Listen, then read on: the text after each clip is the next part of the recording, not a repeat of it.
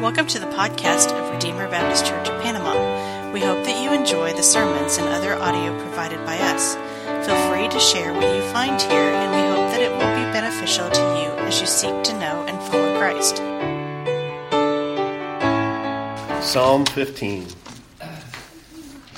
Um, I was planning to get back to Ephesians tonight, but I um, I was kind of overdoing, uh, overestimating what I could accomplish in a week. um, uh, because uh, with our Christmas Eve service and Christmas and family get togethers and traveling and all of those things, um, I if if I would have jumped into Ephesians tonight, I would not have been ready for it. Um, but there's there's a passage that I have actually had on my heart that I've wanted to share for a little while.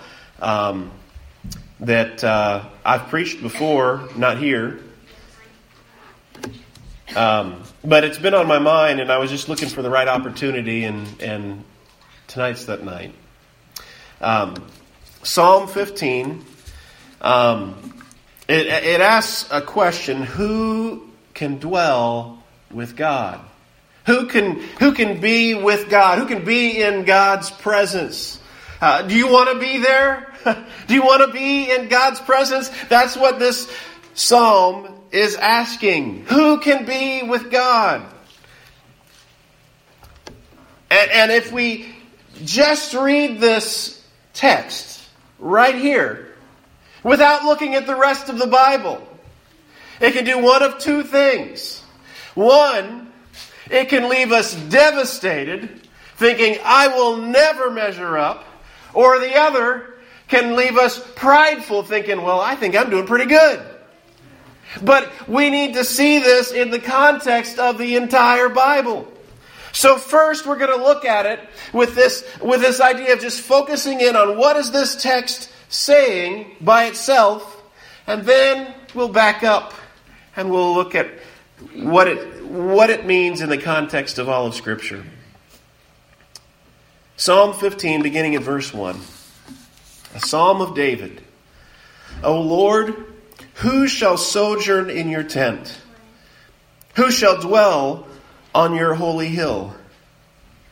He who walks blamelessly and does what is right and speaks truth in his heart, who does not slander with his tongue and does no evil to his neighbor, nor takes up a reproach against his friend, in whose eyes a vile person is despised, but who honors those who fear the Lord, who swears to his own hurt and does not change, who does not put out money, his money at interest, and does not take a bribe against the innocent. He who does these things shall never be moved. Let's pray. Father, we pray that you would give us eyes to see and ears to hear as your voice speaks to us tonight through the scriptures.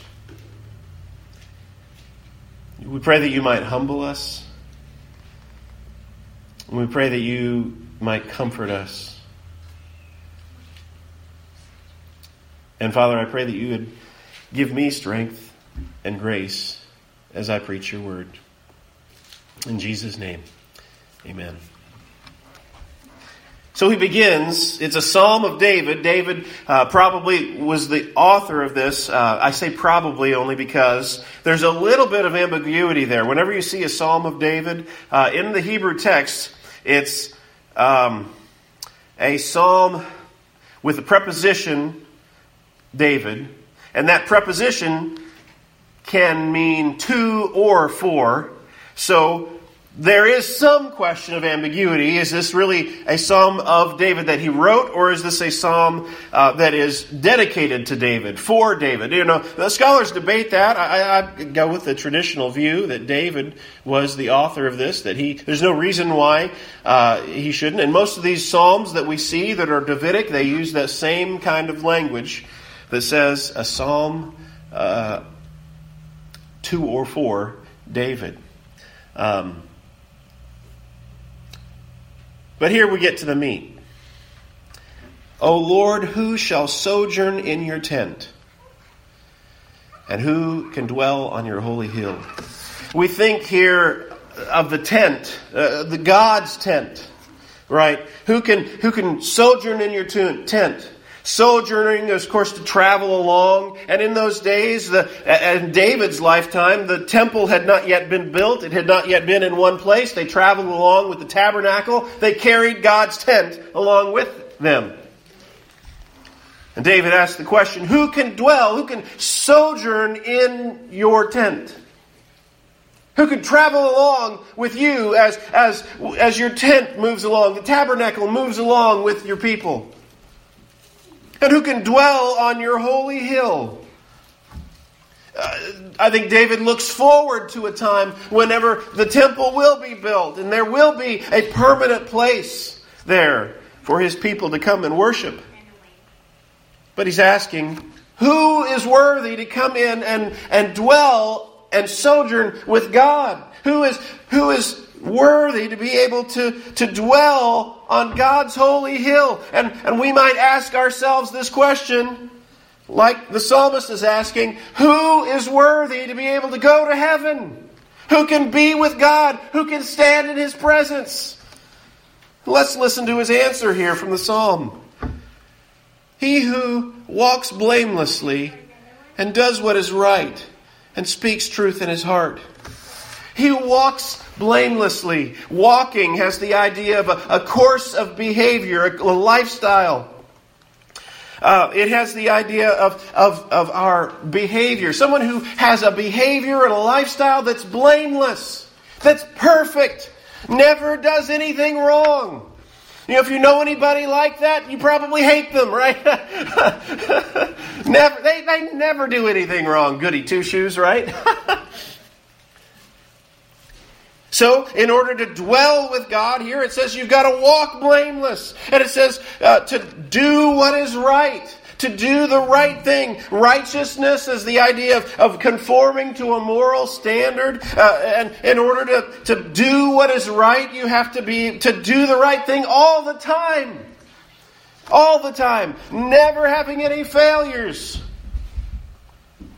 And, and he says, in order to be the one who dwells with God, in order to be the one who, who dwells in his tent and, and on his holy hill, says you've, you've got to speak truth in your heart. Speak truth in your heart.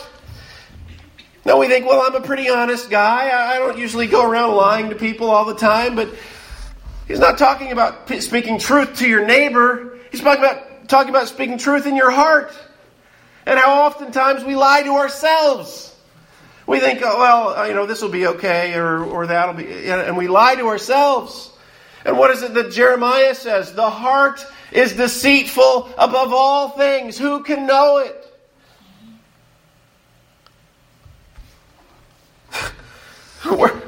we ought to be if we're if we're here hearing this question who can go to heaven? Who can dwell with god? And we're hearing answers like you got to walk blamelessly. You got to do what's right all the time. You've got to speak truth in your heart. It ought to leave us pretty down. I know it does for me. I'm a little hoarse right now so i don't know. Uh, i know it would for me. I don't do everything right all the time and there's sometimes I deceive myself. Let's keep going. Verse 3 He doesn't slander with his tongue, and he does no evil to his neighbor, and he doesn't take up a reproach against his friend. We think of, of slandering as, as going out and spreading stories about somebody. Uh, but how often do we fall into gossip? And, and we may, maybe not even real, really mean to do it, or we know that gossiping is a sin, and so we'll say, well, you know, I don't mean to gossip, but did you hear this? or, well, it's not really gossiping if you call it a prayer request, right?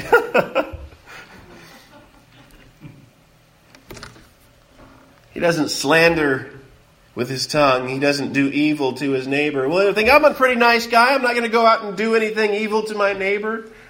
I'm not going to go out and hit him or anything like that.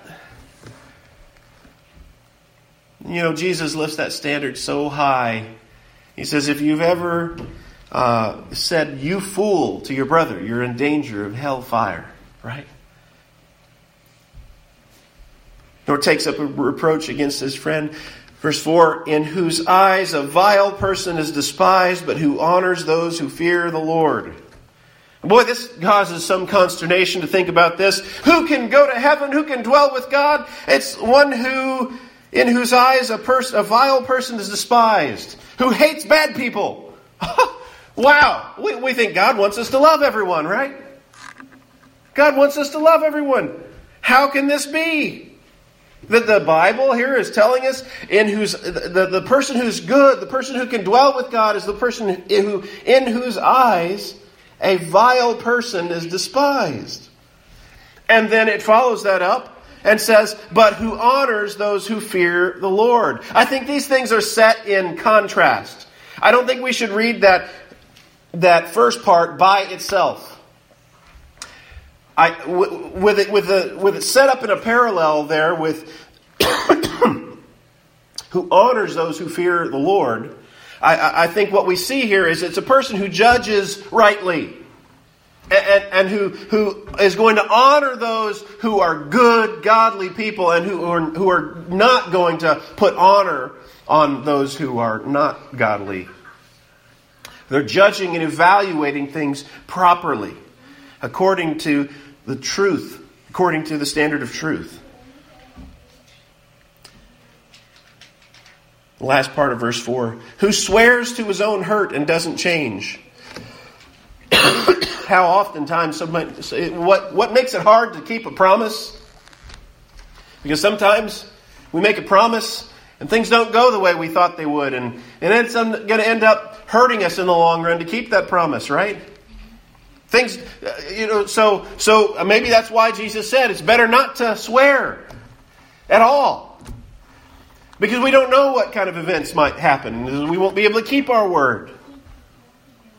Here he says, the, that one who can dwell with God is the one who swears to his own hurt, who swears somebody binds himself by an oath, and, and then the circumstances are such that, that that swearing is going to cause him to, to have maybe financial ruin. And yet he still goes through and he keeps his promise. Would we do that kind of thing? Would we, would we follow through with that? Our laws provide a kind of an out. You know, when we sign that receipt, when we use a credit card, we're promising, I'm going to pay that. I'm going to pay that. And we have every intention to doing so. And then our bills mound up and mound up and mound up and mound up, and it becomes to where it's this impossible thing, and we'll think, well, at least whenever I'm dead, I won't owe him anymore. He swears to his own hurt and doesn't change his mind. Verse 5 Who does not put out his money at interest. Thank you, Amanda.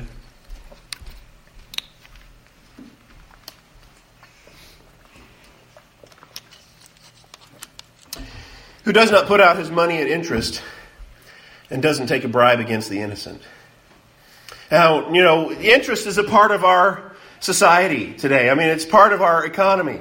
You know, you, you, you're going to be paying interest if you take, get a credit card. You're, you're going to be earning interest if you, if you have a savings account. Uh, if you have a good savings account, uh, you get a CD or, or something like that. You're going to be earning something. What does the Bible have against interest? Well, in that society, in that time, to, to be charging interest would be like what we might call usury. It's it's uh, or what what uh, I, think they talk about in in uh, in the news today as predatory lending. Lending money to people who can't afford to pay it back and then charging exorbitant interest rates so that they will get, find themselves in, in a cycle of just having to pay and pay and pay and they'll never get out of debt. The Bible condemns that kind of predatory lending uh, and does not take a bribe against the innocent. Isn't going to uh, take a financial incentive to be, to be bribed, to be persuaded to, to do something that isn't right. And he ends this He who does these things shall never be moved. He who does these things shall never be moved, or never be shaken, some translations say. He'll be firm, he'll be established. Well, think about all these things. And I have, I have not held my cards close to my chest here. I've been letting you know all along where I'm going with this. We can't do it. We can't do it. We fall short. We hold up the standard that Jesus gave in the Sermon on the Mountain, and you've heard that it was said, You shall not murder. I say to you, you know, whoever says, Raca, you fool, to his brother is in danger of hell. You've heard that it was said, You shall not lie, but I say to you, don't even swear. Don't make an oath at all. And all these things, the, the standard is so much higher. The standard is something that is impossible for us to reach. So remember back in the beginning, I said, if we look at this passage just by itself, we don't look at the rest of the Bible, well, we'll be, we'll be one of two things. We'll either be devastated because I can never ever reach that. How can I ever be able to dwell with God because I can't reach that? Or we can be prideful. We can think I can, I'm doing pretty good. And the only way you can be prideful is if you lower the standard. you think, well, the only way you can think I'm doing pretty good is if you don't really see the standard as what Jesus put forth in His Word. I'm going to say that even the Proverbs or even the Psalms themselves don't intend us to read it that way. We look just a page over if you look at chapter 14, Psalm 14. And beginning in uh, verse 2, it says, The Lord looks down from heaven on the children of man to see if there is any who understand, any who seek after God. They've all turned aside. Together they've become corrupt. There is no one who does good, not even one. They're right next to each other in the Bible. Chapter 14 comes right before chapter 15. So we hear this no one does good. And then we hear the very next chapter says, Who can sojourn in your tent? And then we, we hear this description of someone who does good all the time, who never fails.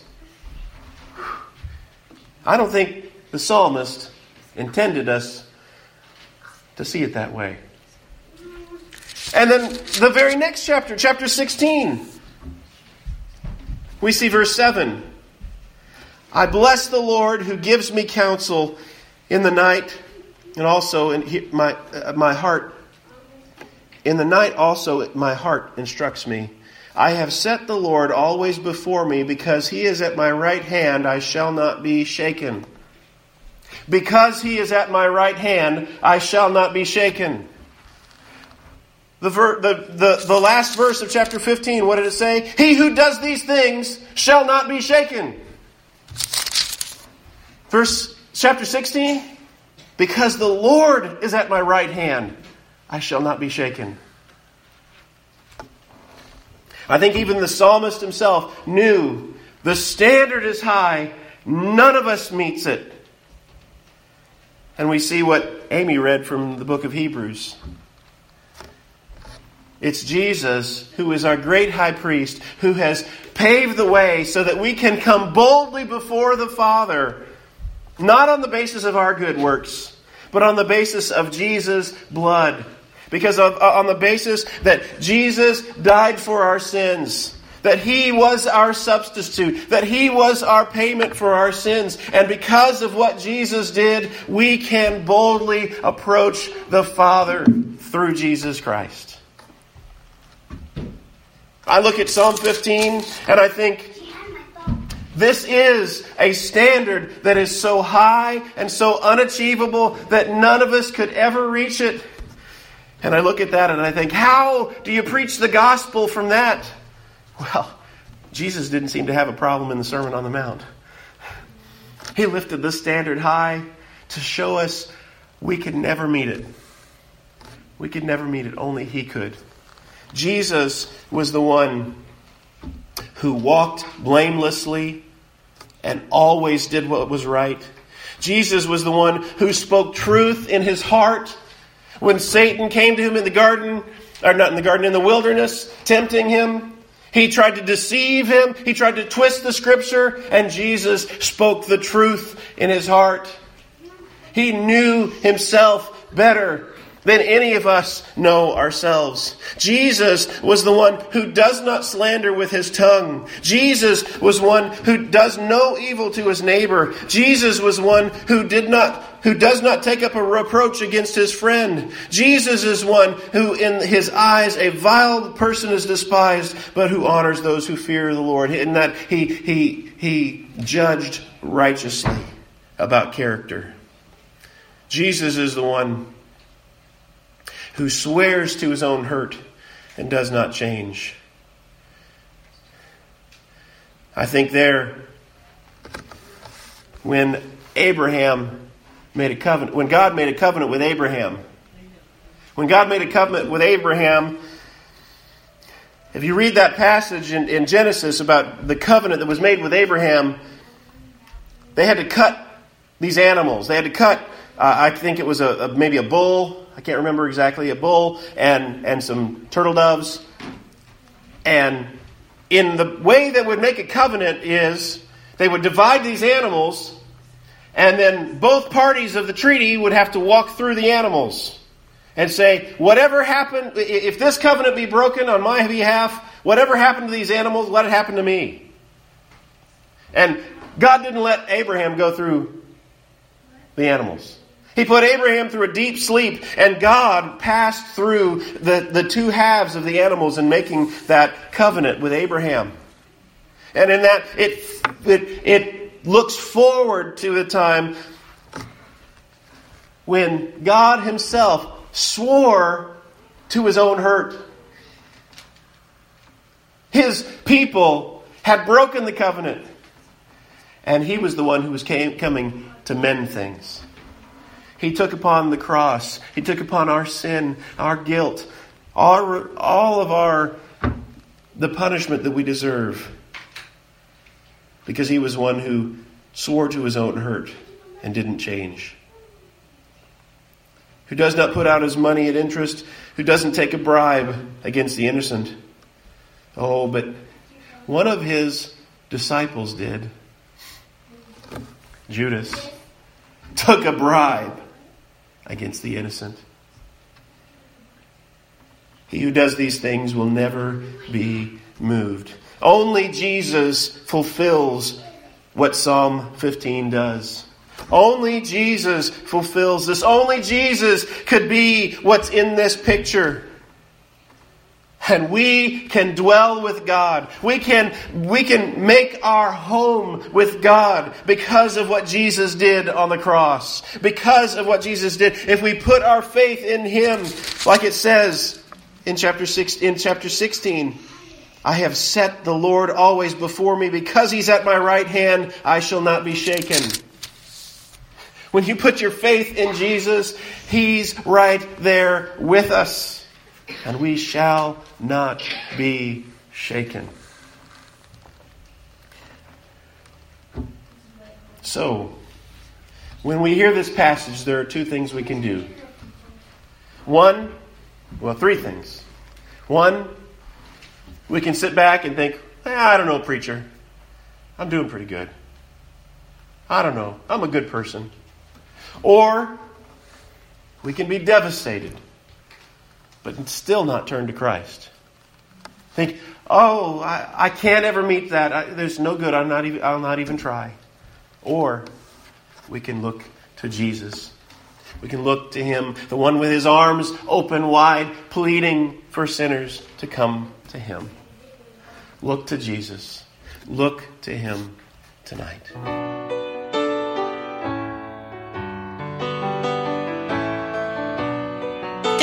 Listening to this message from Redeemer Baptist Church in Panama. For more information, please visit us at RedeemerBaptistPanama.com or you can like us on Facebook.